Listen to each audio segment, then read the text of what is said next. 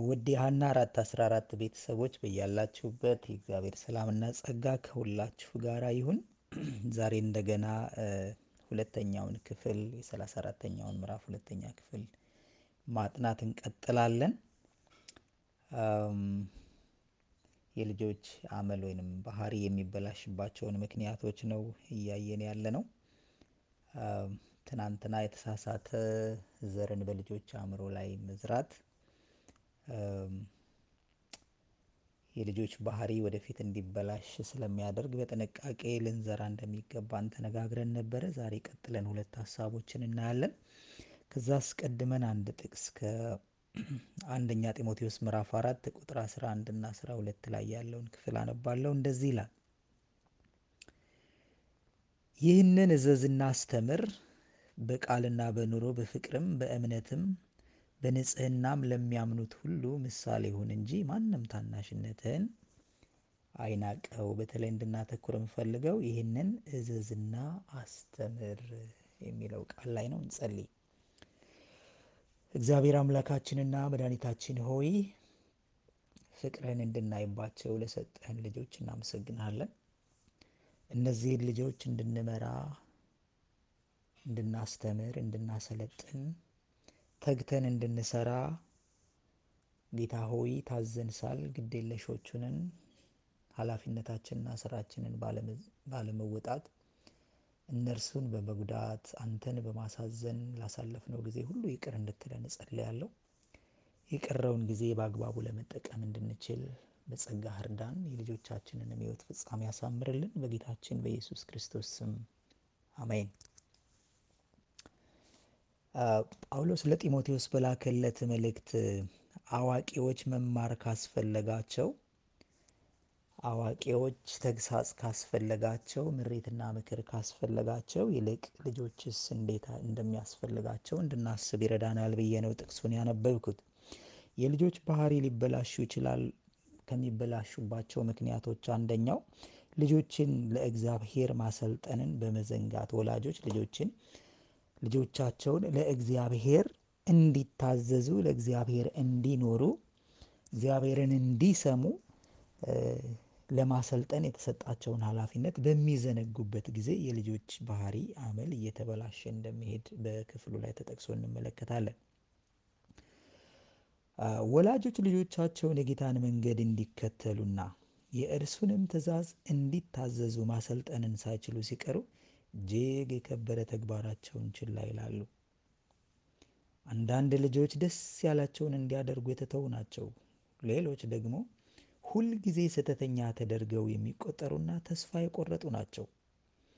በለዘበና በለሰለሰ የማበረታጫ ቃላት ወላጆች አይመክሯቸውም ይላል።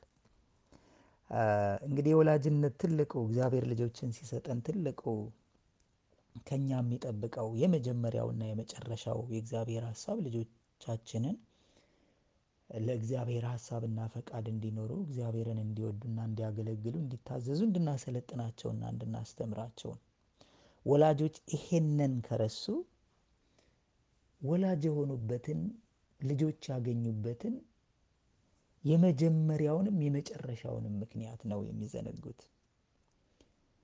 ውሃ ብላ ሄዳ ውሃ ረስታ መጣች እንዲሉ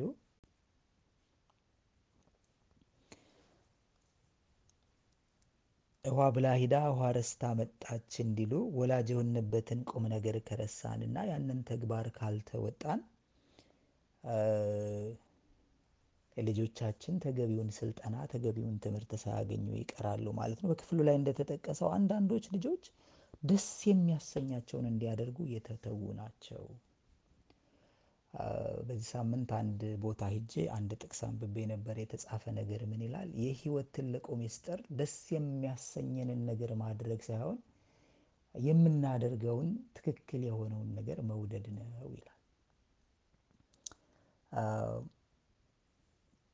ልጆች ደስ የሚያሰኛቸውን ነገር ብቻ እንዲያደርጉ ከተተዉ ልክ የሆነውን ነገር መርጠው የመወሰንና ያንን ልክ የሆነውን የማድረግ አቅሙም ብቃቱም ማቹሪቲውም ስለሌላቸው ህይወታቸው ሊጎዳና እግዚአብሔር በእነርሱ ሕይወት ሊሰራ ያቀደውን ነገር ሊያደናቅፍ የሚችል በጣም በጣም አሳዛኝ የወላጅነት ድርሻን ያለመወጣት ችግር ነው የሚሆነው። ያ ደግሞ አመላቸውና ጠባያቸው እንዲበላሽ ያደርጋል። አንዳንዶች ደግሞ ጨርሶ የተተዉ ናቸው። እንደ ጥፋተኛ ተደርገው እንደማይረቡ ተደርገው ዋጋ እንደሌላቸው ተደርገው ወላጆቻቸው በልጆቻቸው ተስፋ ቆርጠው የተዋቸው አይነት ልጆች ናቸው። እውነቱን ለመናገር ወላጆች ብዙ ወላጆች ተስፋ ቆርጠው አይቻለሁ። አይረባም፣ አይጠቅምም ብለው የተዋቸው ልጆችን አውቃለሁ። ግን እኔና እናንተ የተጠራነው እንደ ክርስቲያን በልጆቻችን ተስፋ እንድንቆርጥ አይደለም። እግዚአብሔር በእኔ ሕይወት ተስፋ ስላልቆረጠ ነው ዛሬ የሆንኩትን የሆንኩት እንጂ መነሻዬ ጥሩ ስለሆነ አይደለም። ምናልባት እናንተም ተመሳሳይ ታሪክ ይኖራችሁ ይሆናል። ስለዚህ በልጆቻችን ስህተትና በልጆቻችን የተሳሳተ አካሄድ ተስፋ ቆርጠን ልንተዋቸው እንደማይረቡ ልንተዋቸው አይገባም። እግዚአብሔርም በዛ ደረጃ አይደለም ከእኔና ከእናንተ የሚጠብቀው። ስለዚህ ልጆቻችንን ተግተን ልናሰለጥናቸውና ልናስተምራቸው ይገባናል። ዛሬ ቢሳሳቱ ነገ ሊመጡ የሚችሉ ብናጽናናቸው፣ ለስለስ ባለ በሚያበረታታ ቃል ብንነግራቸው ሊመለሱ፣ ሊታረሙ፣ ሊሰሩ የሚችሉ ፍጥረቶች ናቸው እና እግዚአብሔር በእጃችን ላይ ያስቀመጠ በልጆቻችን ላይ ተስፋ ልንቆርጥ አይገባም። ወይም ደግሞ እንደፈለጉ ይሁኑ ብለን ልንተዋቸው አይገባም። ያ እግዚአብሔር የሰጠንን ትልቅ ኃላፊነት መዘንጋትና ችላ ማለት የማስተማር ኃላፊነታችንን መተው ነው። እናቶች በጥበብና በመረጋጋት እንዲሁም በጽናት የልጆቻቸውን ስጋዊ ቁጣ ለማለስለስና ለመግራት ቢሰሩ ኑሮ ብዙ ኃጢአቶች በእንጭጭነታቸው በተቀጩ እንዲሁም በቤተ ክርስቲያን ከሚገጥሙን ከብዙ ችግሮች በዳንን ነበር። ወላጆች ልጆቻቸውን በአግባቡ የማሰልጠንና በወጣትነታቸው መታዘዝን የማስተማር ኃላፊነታቸውን ችላ ከማለታቸው የተነሳ ለዘላለም የሚጠፉ ብዙ ነፍሳት አሉ። እኛ ልጆቻችንን አለማሰልጠናችን፣ ልጆቻችንን አለማስተማራችን መጥፎ ልምዶች በልጅነታቸው ሊቀጩ ይችሉ የነበሩ ሊወገዱ ይችሉ የነበሩ መጥፎ ልምዶች ገንግነው አድገው መጥፎ ልምዶችና የማይቀረፉ የሕይወታቸው አካል እንዲሆኑ እናደርጋቸዋለን። እግዚአብሔርን መምሰል እንድናስለምድ ራሳችንን ጳውሎስ ይመክረናል። ስለዚህ ከመነሻችን እግዚአብሔርን የሚመስል ነገር ላይኖረን ይችላል። የተበላሸ ነገር ቢኖረን ያን የተበላሸ ነገር ግን እግዚአብሔርን ለመምሰል ራስን በማሰልጠንና በማስተማር ማረም ይቻላል። በእኛም ሕይወት እንደሚቻል በልጆቻችንም ሕይወት እንዲሁ ይቻላል። ስለዚህ በተለይ እናቶችን እዚህ ጋር በትልቅ ኃላፊነት ላይ ሲጠቅሳቸው እንመለከታለን። ያሳዝናል። ዛሬ ኑሮን ለማሸነፍ ባልም ሚስትም የግድ ውጭ ወጥተው መስራት ሆነባቸውና ልጆች ዴይኬር ያድጋሉ። ልጆች ከወላጆቻቸው ጋር ጊዜ ሳይኖራቸው ያድጋሉ። ከዛ የተነሳ እናቶች የመጀመሪያ ስራቸውን እግዚአብሔር የሰጣቸውን ልጆቻቸውን የማስተማር ኃላፊነት ሳይወጡ ይቀራሉ። ይህ ትልቅ ኪሳራ ነው። ትልቅ ኪሳራ ነው። የኑሮ ጫና ሰይጣን በመፍጠር በሰው ልጆች ሕይወት ላይ አንዳንዴም ደግሞ አልጠግብ ከሚል ከስግብግብ ምኞታችንን ለማርካት ካለን ፍላጎት የተነሳ የሚፈጠር ችግር ነውና ወገኖቼ ቆም ብሎ ማሰብ ይጠቅማል። ጊዜያችንን ካላዳንን ሕይወታችንን አናድንም፣ ልጆቻችንን አናድንም እና ወገኖቼ ልናስብበት ይገባል። ይሄ የዘላለም ጥፋት ሊያስከትል የሚችል ስህተት ነው። ልጆችን አለማሰልጠን ስህተትን ለማድበስበስ መሞከር ወይንም ስህተትን መጋፈጥ የሚያስከፍለውን ዋጋ ለመክፈል አለመድፈር መጥረቢያውን ወይንም ምሳሩን በክፋት ስር ላይ አያሳርፈውም። ይልቁንም የብዙዎችን ነፍሳት ሕይወት ያበላሻል። ኦ ወላጆች ይህንን አስፈሪ ቸልተኝነታቸውን በተመለከተ ለእግዚአብሔር እንዴት ያለ ምላሽ ይሰጡ ይሆን ይላል። ስህተትን ማድበስበስ አንዳንድ ጊዜ እኛ ልጆች የሚያደርጉትን ስህተት እንጋረድላቸዋለን። እኛ ልጆች ጥሩ ነዎች ናቸው ለማለት ጥረት እናደርጋለን። አይጠቅማቸውም። ስህተቱን ገልጦ ያማንንም ሊጠቅም እንደማይችል ልጆቹን ማስተማር ነው እንጂ ልጆቹን የሚጠቅማቸው ስህተትን ማድበስበስ፣ ቸልተኛ መሆን የሚጠቅም ነገር አይደለም። ምሳሩ ሊቆርጠው የሚገባውን ስህተት እንዳይቆርጠው ይከለክለዋል። ጌታችን ኢየሱስ ክርስቶስ ባስተማረው ትምህርት ላይ ዮሐንስ ወንጌል ምዕራፍ አስራ አምስት ላይ እውነተኛ የወይን ግንድ እኔ ነኝ፣ ገበሬው አባቴ ነው ብሎ የማይጠቅመውን በእኔ ያለውን ቅርንጫፍ ገበሬው ያጠራዋል ይላል። ወላጆች ካለን ኃላፊነት አንደኛው በልጆቻችን ላይ ያለውን ልክ ያልሆነውን ነገር የማጥራት፣ የመቁረጥ፣ የማስወገድ ያንን ስህተታቸውን የእኛ ስለሆኑ ብቻ አድበስብሰን ጽድቅ እንደሆነ አስበን እሱ አያውቅም ልጅ ነው ብለን ብናቆየው መጨረሻ ላይ እንባውና ጸጸቱ ሐዘኑ የኛ ነው የሚሆነው። ስለዚህ እግዚአብሔርም የሚፈልገው ከኛ ላይ ቆርጦ ማጽዳት ነው። እንደ ጌታችን እንደ ኢየሱስ ክርስቶስ አስተምህሮት ለፍሬ የማያበቁንን ነገሮች ከሕይወታችን ላይ ይቆርጣል። ያን ለማድረግ ነው የሚፈልገው ከተስማማን ፈቃደኞች ከሆነ እኛም እንደ ወላጅ ከልጆቻችን ላይ ያንን ነው ልናደርግ የሚገባን። እንግዲህ አንደኛው ነገር ልጆቻችንን ማሰልጠንና ማስተማር ቸል ስንል የልጆቻችን አመል ይበላሻል ማለት ነው። ካለው ጊዜ አንጻር ፈጠን ብዬ ወደ ሁለተኛው ሀሳብ ሲሄድ ሌላው ግዴለሽነት ግዴለሽነት ችግር የለውም ብሎ ነገሮችን ቀለል አድርገው መመልከት። ዛሬ እውነቱን ለመናገር በክርስቲያን ቤት ውስጥ በጣም አስቸጋሪ የሆነው በቤተ ክርስቲያንም ውስጥ በየግል ውስጥ ያለው ችግር compromise እያደረግን ነው። በቃ ምክንያት እየፈለግን ኃጢአትን ጽድቅ ለማድረግ እየጣርን ከመሆኑ የተነሳ እኛ ራሳችን በብዙ ነገር compromise እያደረግን ስለሆነ ልጆቻችንንም ለሚሰሩት ስህተትና ጥፋት እንደዛው compromise እያደረግን እንቀጥላለን።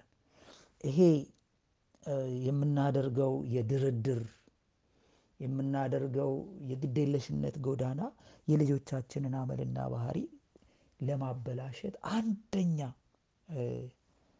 ክፉ ዘር መጥፎ አካሄድ ሆኖ ልጆቻችንን ሊያሳጣን ይችላል። በምድርም ላይ ልጆቻችን አሳዛኝ ኑሮ፣ ያልተገባ ኑሮ፣ የሚጎዱበትን ኑሮ እንዲኖሩ ያደርጋቸዋል።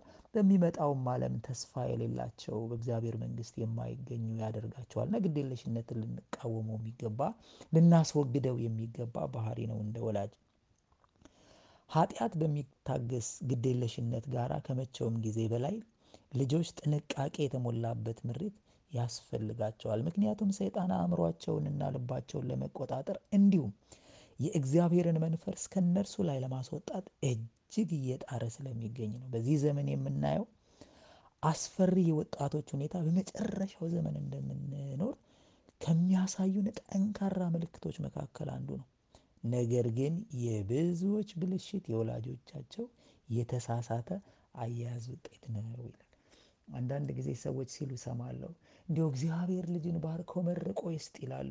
እንዲሁ እግዚአብሔር እግዚአብሔር ለማንም ረግሞ አጣሞ ልጅን አይሰጥም። ነገር ግን አያያዛችን፣ አመራራችን ልጆቹ እንዲጣመሙ እንዲበላሹ ምክንያት ይሆናል። ብዙ የመበላሸት ምክንያት የሚመጣው ከወላጆች ነው። ብዙ ብልሽቶች የሚመጡት የወላጆች የተሳሳተ አያያዝ ውጤት ነው። ሰይጣን በትጋት እየሰራ እኛ ግዴለሽ ከሆንን እንዴት በተጋድለው አሸናፊዎች ልንሆን እንችላለን? በጥንካሬ የሚሰራው ተግቶ የሚሰራው በክፋት ረቆ የሚሰራው ሰይጣን ይሳካለታል እንጂ ግዴለሽ የሆንን ሰዎች ሊሳካልን አይችልም። እግዚአብሔርም ቃል ሲነግረን የእግዚአብሔርን ስራ በቸልታ የሚያደርግ እርጉም ይሁን ይላል። ልጆቻችንን የማሰልጠን ስራ በቸልታ ሊታይ የሚገባ ነገር አይደለም። ከእግዚአብሔርም ዘንድ እርግማንን ሊያመጣ የሚችል ነው። ተግሳጽን በማጉረምረም ለማስወገድ በጣም ስር የሰደደ እየሰደደ የመጣ ሲሆን የአመፀኝነትን ፍሬ እያፈራ ይገኛል። ምንም እንኳ ወላጆች በልጆቻቸው ባህሪ ላይ ባይደሰቱም ልጆቻቸው የሆኑትን እንዲሆኑ ያደረጓቸውን ስህተቶች ግን ማስተዋል ተስኗቸዋል። እግዚአብሔር ኃጢአትንና ወንጀልን ለመታገስ የሚዳድርን ግዴለሽነትን እንዲሁም ክርስቲያን ነን በሚሉ ቤተሰቦች መካከል የሚታይን የሚታየውን ክፋትን ለመለየት የማያስችል ድንዛዜ ይኮንናል ይላል።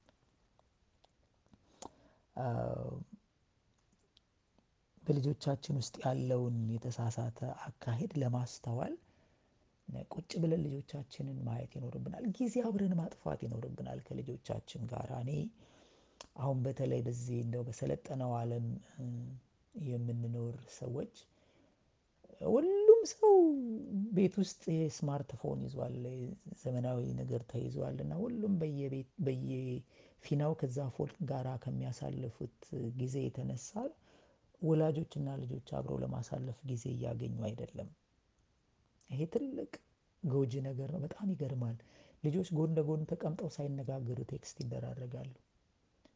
ቤት ውስጥ ካለው ሰው ጋር ሳይሆን ውጭ ካለው ሰው ጋር text ይደራረጋሉ ልጆች። ታዲያ እንዴት አድርገን ልጆቻችን እንዴት እየሄዱ እንዳሉ ልንረዳቸው እንችላለን? አብረን ጊዜ ከእነሱ ጋር የማናጠፋ ከሆነ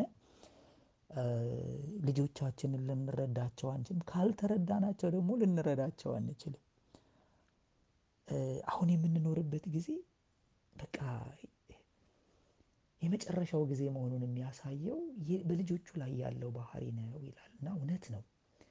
በጣም ራስ ወዳድነት የሞላበት ለሌላው አንድ ኢንች ፈቀቅ የማይሉበት ሁልጊዜ በቃ እንደውም አንድ ጥናት የሚያሳየው የዘመኑ ልጆችን ባህሪ ምንድነው ይላል?